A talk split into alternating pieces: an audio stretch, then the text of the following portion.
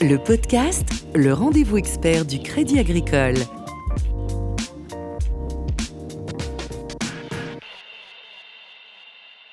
Bonjour à tous et bienvenue dans le podcast. Aujourd'hui, on va parler d'innovation et des villages BASEA, écosystème de start-up du Crédit Agricole. Christophe Delafage, bonjour. Bonjour. Vous êtes le responsable déploiement des villages BASEA. Un village BASEA, qu'est-ce que c'est? À quoi ça sert concrètement? Qu'est-ce que c'est que le village? C'est un écosystème qui inclut en son sein euh, des startups, des partenaires, des experts qui viennent coopérer pour innover, puisque tel est le leitmotiv du euh, réseau des villages. Hum, Quelles étaient les motivations du groupe pour se lancer euh, dans la constitution d'un réseau comme celui-ci? Le Crédit Agricole, en tant qu'acteur économique majeur, était légitimé à accompagner l'élan à la création d'entreprises qui ne s'inscrit pas simplement sur Paris, mais partout dans nos régions. Et le côté numérique aussi Côté, alors, il y, a deux, il y a deux enjeux qui étaient euh, portés ou qui étaient appréhendés la, assez tôt. la transition numérique. Absolument. En tant que grand groupe, euh, nous qui sommes banquiers, nous sommes confrontés à des défis, comme le sont tous les secteurs de l'économie. Le groupe Crédit Agricole est confronté à des défis d'organisation face à la, digitali- à la digitalisation. Des on a la des métiers notamment. On a, né- on a la nécessité d'être en prise, effectivement, avec toutes ces entreprises qui, par leur cœur d'expertise, vont pouvoir nous permettre de nous enrichir. C'est, j'allais dire, euh, un volet interne, l'accompagnement à la transformation de nos organisations. Il y a aussi, d'un point de vue interne, un enjeu qui est très important et qu'on vit tous les jours au travers de nos entités, c'est l'enjeu d'acculturation. Accélérer l'acculturation de nos propres collaborateurs. Il ne faut pas qu'il y ait de rupture. Ça passe par de la pédagogie. L'acculturation à quoi exactement? L'acculturation, tout simplement, à toutes ces nouvelles euh, technologies euh, qui sortent dans le numérique, dans le digital, et qui peuvent nous concerner, chacun de nous, euh, collaborateurs, dans notre propre environnement. Acculturation aussi en termes de management? En termes de management En termes aussi, de process? on a évi- évidemment tout un tas de process, dont les process RH, qui sont largement concernés. de s'inspirer de la méthodologie startup où euh, l'agilité revient. de euh, l'agilité qui revient sans cesse, ce qui explique d'ailleurs, on le voit dans les médias ou en interne, on voit effectivement beaucoup de modes de collaboration qui se mettent en place euh, entre des caisses régionales et des startups qui vont décliner des cœurs d'expertise plutôt RH. hmm.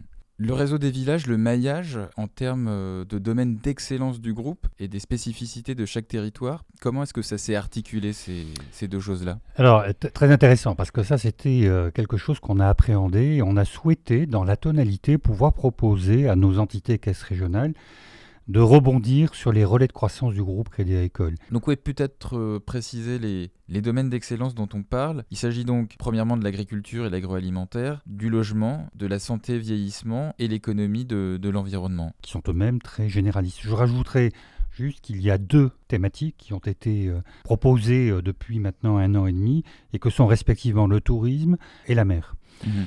Donc globalement, euh, on a à peu près euh, so- 80% des villages qui sont tout simplement dans la continuité de ces relais de croissance, Mhm. et puis un certain nombre de villages, parce qu'on a le souci constant d'être en prise directe avec, euh, avec nos régions, qui vont décliner des thématiques qui sont chères et propres euh, aux diverses régions concernées. Des exemples? On a par exemple la caisse régionale Champagne-Bourgogne qui porte une thématique euh, qui est ambitieuse, qui est celle de la food tech.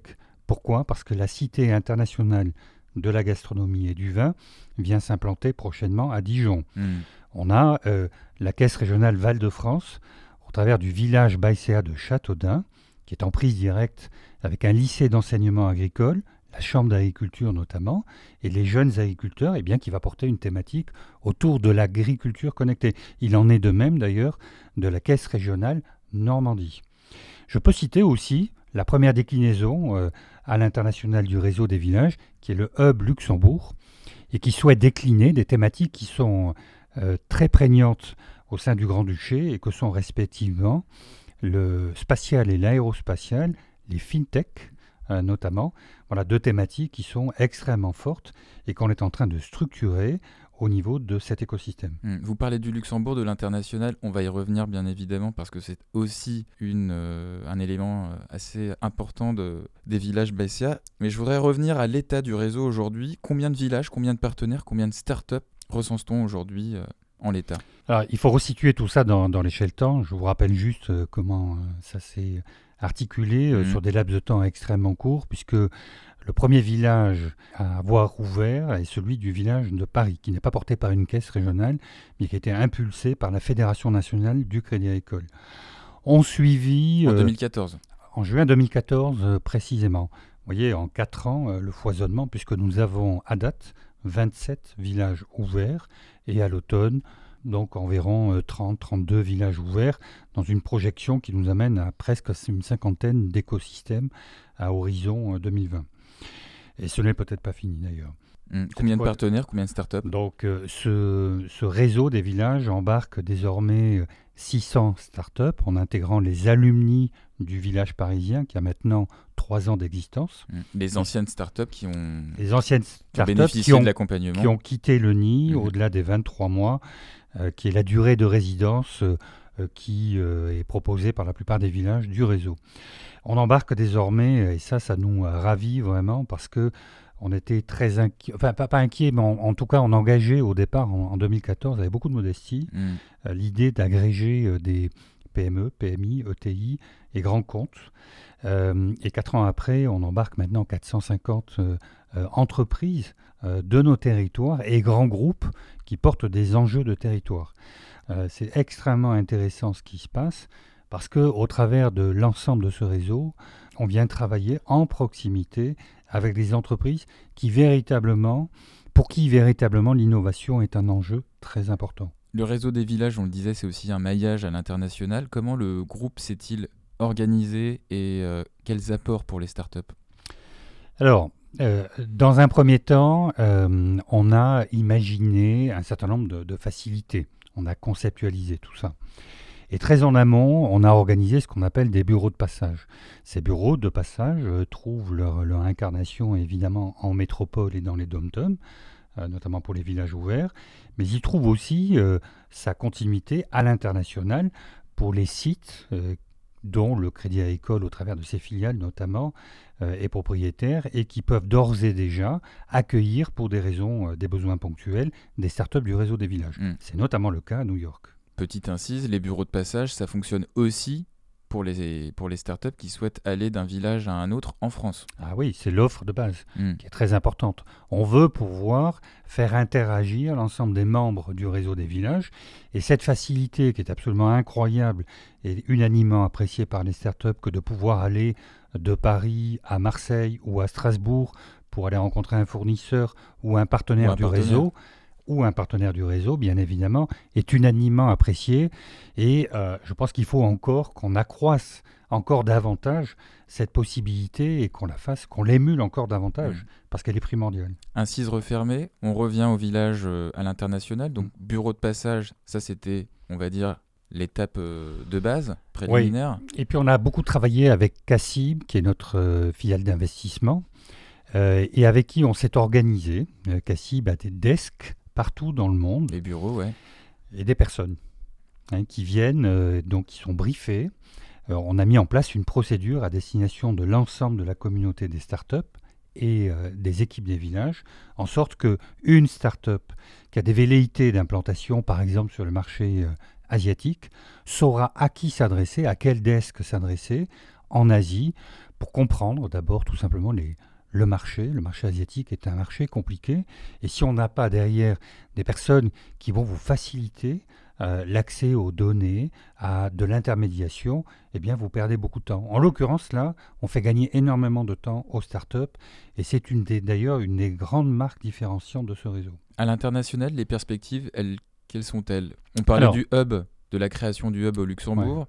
Je crois qu'il y a aussi la création d'un village à part entière à Milan. Absolument. Alors les premières déclinaisons euh, du, réseau des villages euh, se sont d'abord opérées à, à Luxembourg. Ce n'est pas un village, mais tout simplement un partenaire du réseau des villages. En l'occurrence ici, c'est une surface en plein cœur de Luxembourg, 300 mètres carrés, qui sera à destination des startups du réseau des villages qui vont pouvoir l'utiliser en tant que port d'accès à l'international.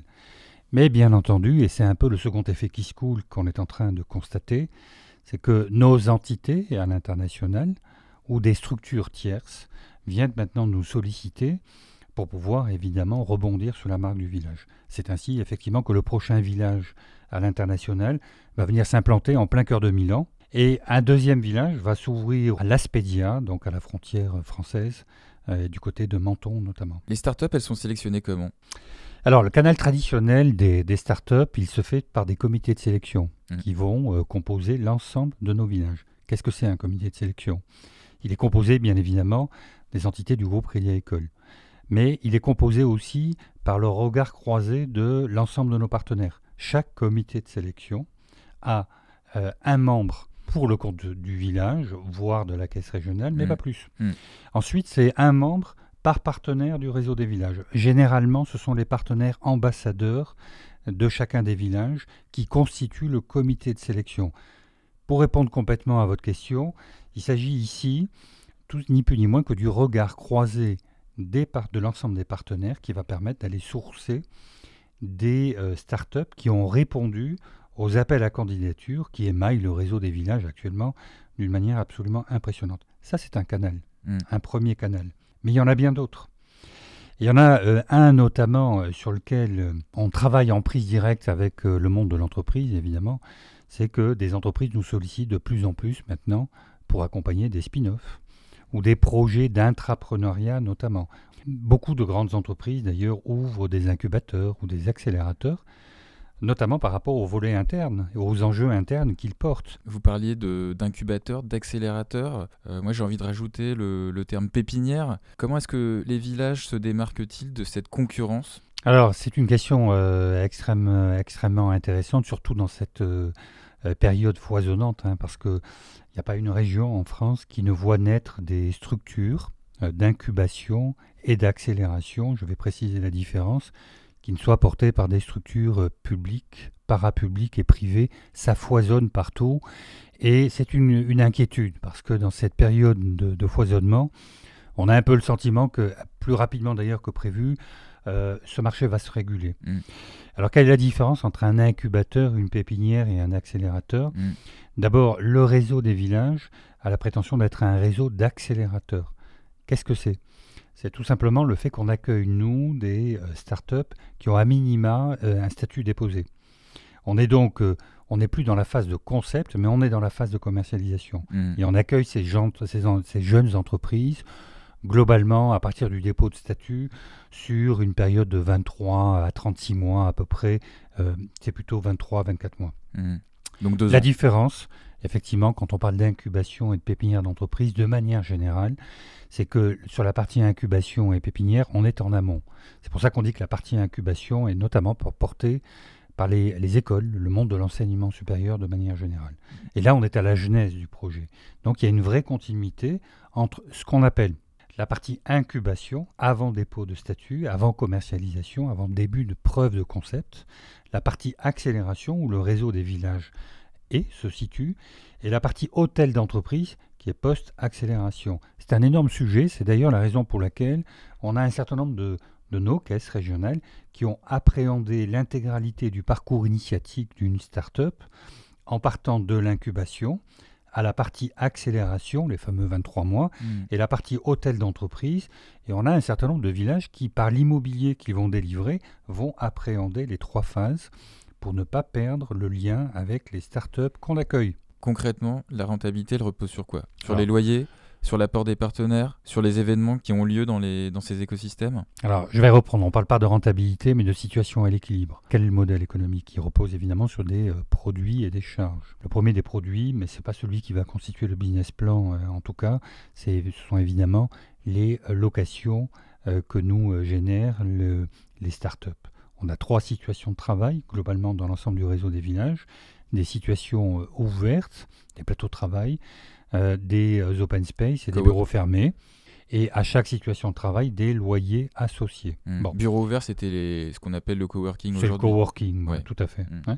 Ces trois typologies de travail, on les a auprès de l'ensemble de nos villages. Et trois loyers associés en fonction de chacune de ces typologies. On a bien évidemment quelque chose qui est très important et qui va crescendo là aussi au niveau du réseau des villages. On a beaucoup travaillé sur le niveau d'infrastructure immobilière. Et c'est pas pour rien. Euh, c'est pour euh, y faire des événements, ce qu'on appelle l'événementiel. on vient se nourrir évidemment de tous ces événements qu'on organise au sein du réseau des villages. Eh bien, ces événements, évidemment, ils sont monétisés. Il y a une péréquation d'ailleurs. La plupart de nos villages, ou en tout cas beaucoup de nos villages, sont soit situés dans des cœurs urbains, soit dans des zones d'attractivité. Et dans ces endroits, où que l'on soit en France, sont des, des endroits qui souffrent en termes d'insuffisance d'offres événementielles. Mmh. Bien entendu, on a après nos partenaires. L'ensemble des partenaires viennent abonder, notamment en numéraire, dans ces dispositifs, ou de l'équivalent, qui peut être se conjuguer euh, ou se traduire par de la prestation intellectuelle, par des apports en solutions immobilières. il y a énormément de contreparties qu'on travaille avec nos partenaires et qui euh, viennent... Des accompagnements en, en session d'entrepreneuriat aussi. Ça peut être le cas, euh, notamment lorsqu'il s'agit d'un cabinet consultant, par exemple. Voilà, on a de multiples contreparties qu'on travaille, qui se monétisent tout simplement, et qui viennent permettre d'équilibrer euh, d'équilibrer le modèle. Enfin, il y a un axe sur lequel tous les villages travaillent actuellement, c'est celui de l'offre de services, qui est extrêmement intéressant parce que nous avons beaucoup de sollicitations actuellement euh, de la part de nos nombreuses entreprises partenaires du réseau des villages. Et, ceci, euh, est globalement euh, sur trois sujets. je pense notamment aux besoins que nous expriment les entreprises de nos territoires sur la nécessité qu'ils ont de pouvoir travailler en proximité avec des écosystèmes très innovants et disruptifs pour permettre d'acculturer leurs propres collaborateurs, faire vivre leurs propres collaborateurs, PME, PMI, ETI, grands comptes, dans des endroits tels que l'on propose au sein de nos villages, c'est euh, permettre euh, à ces collaborateurs des entreprises d'être en proximité avec des startups, de comprendre un peu euh, quels sont les enjeux euh, que porte euh, tout cet élan à la création d'entreprises au travers des divers secteurs d'économie qui sont impactés. C'est ce qu'on appelle des, en anglais des learning, learning expeditions Alors ça commence par ça, tout simplement par des, des, learning expeditions, des modules de base qui constituent effectivement à visiter ces villages, à pouvoir bénéficier d'un pitch du maire du village, à pouvoir bénéficier de témoignages et de pitch de start-up. Ça, ce sont les premiers volets, effectivement, on appelle ça l'acculturation. Mais on a beaucoup de sollicitations maintenant d'entreprises qui veulent pouvoir co-créer, qui veulent pouvoir faire des ateliers d'idéation, des workshops. Tout ça, on le travaille actuellement, évidemment, avec les entités du groupe Crédit Agricole. Nous sommes un grand groupe qui est riche de la diversité de ses composantes et de ses structures et de ses cœurs d'expertise. Et notre choix a été de pouvoir capitaliser sur ces entités pour pouvoir répondre à l'ensemble des demandes qui nous sont exprimées par les entreprises partenaires de notre réseau des villages. Je rajouterai, et un point qui revient de manière très récurrente, que ce soit euh, de la part des entreprises de territoire, mais c'est aussi le cas dans le groupe Crédit Agricole, c'est ce qu'on appelle l'intrapreneuriat. Accompagner euh, là aussi l'élan à la création d'entreprises, mais qui est porté par nos propres collaborateurs. On passe maintenant aux questions des internautes. Donc il y a Gwenaël qui euh, pose une question. Comment le crédit agricole finance les startups Et est-ce que vous investissez directement dans les startups? Alors non, nous n'investissons pas directement dans, les startups. En tout cas, ce n'est pas le choix ou la tonalité qui est proposée par le, groupe Crédit Agricole. Et quand on accueille les, startups, quand on vient les sourcer dans nos divers villages, on ne subordonne pas déjà le fait que euh, ces startups soit bancarisé au sein du Crédit Agricole, c'est pas ce qui nous intéresse. Ce qui nous intéresse, c'est l'innovation. C'est pas une obligation. C'est surtout pas une obligation, non, surtout pas.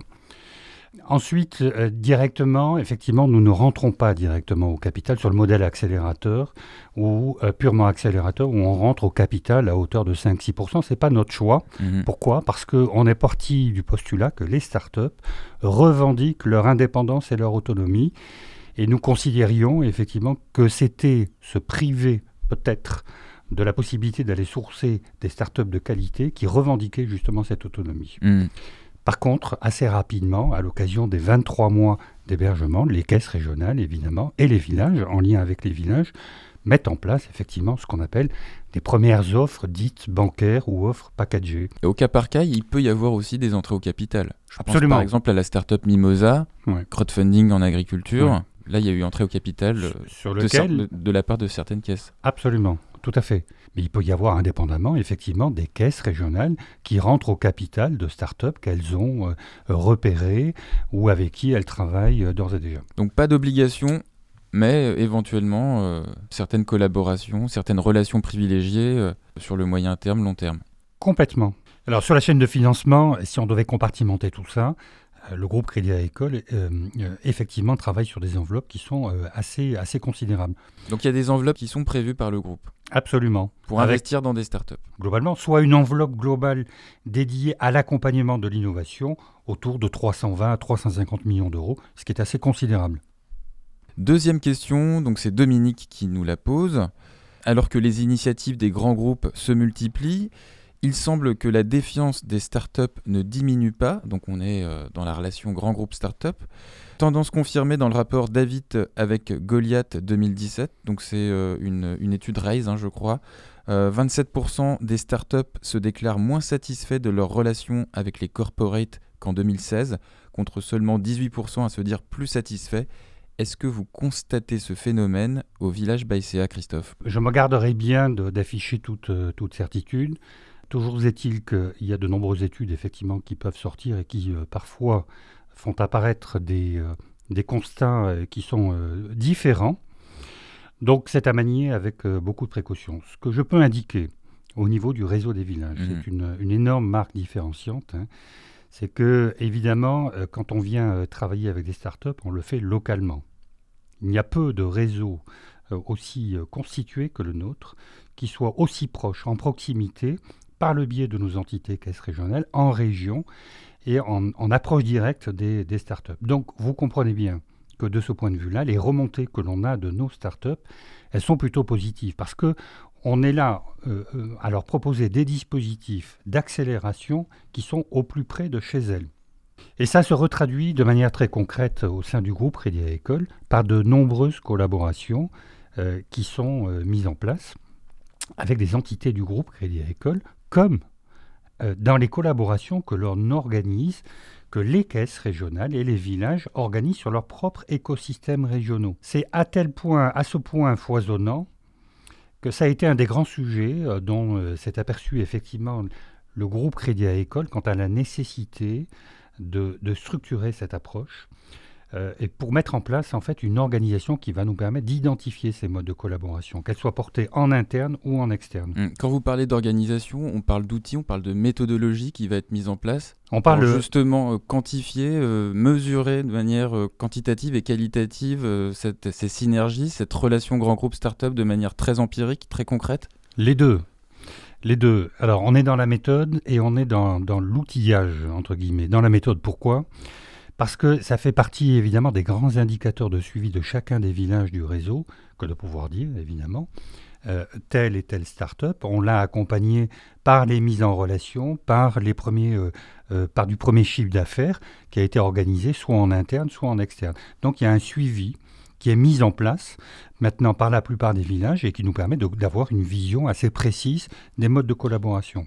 Mais c'est aussi de l'outil, parce que pour agréger tout ça, il faut un outil. Et cet outil vient d'être lancé effectivement par le groupe Crédit Agricole et s'appelle Startup Advisor. Il vise justement à agréger l'ensemble des modes de collaboration, qu'ils soient mis en interne ou en externe, et à pouvoir effectivement se les réapproprier. C'est important de savoir pourquoi hmm. on, accueille ces startups.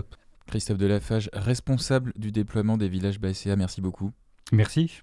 C'est la fin du podcast. Vous pouvez retrouver cette interview sur notre page LinkedIn Groupe Crédit Agricole et notre page SoundCloud. N'hésitez pas à poser votre question à notre prochain invité via notre page LinkedIn. À très bientôt. Le podcast, le rendez-vous expert du Crédit Agricole.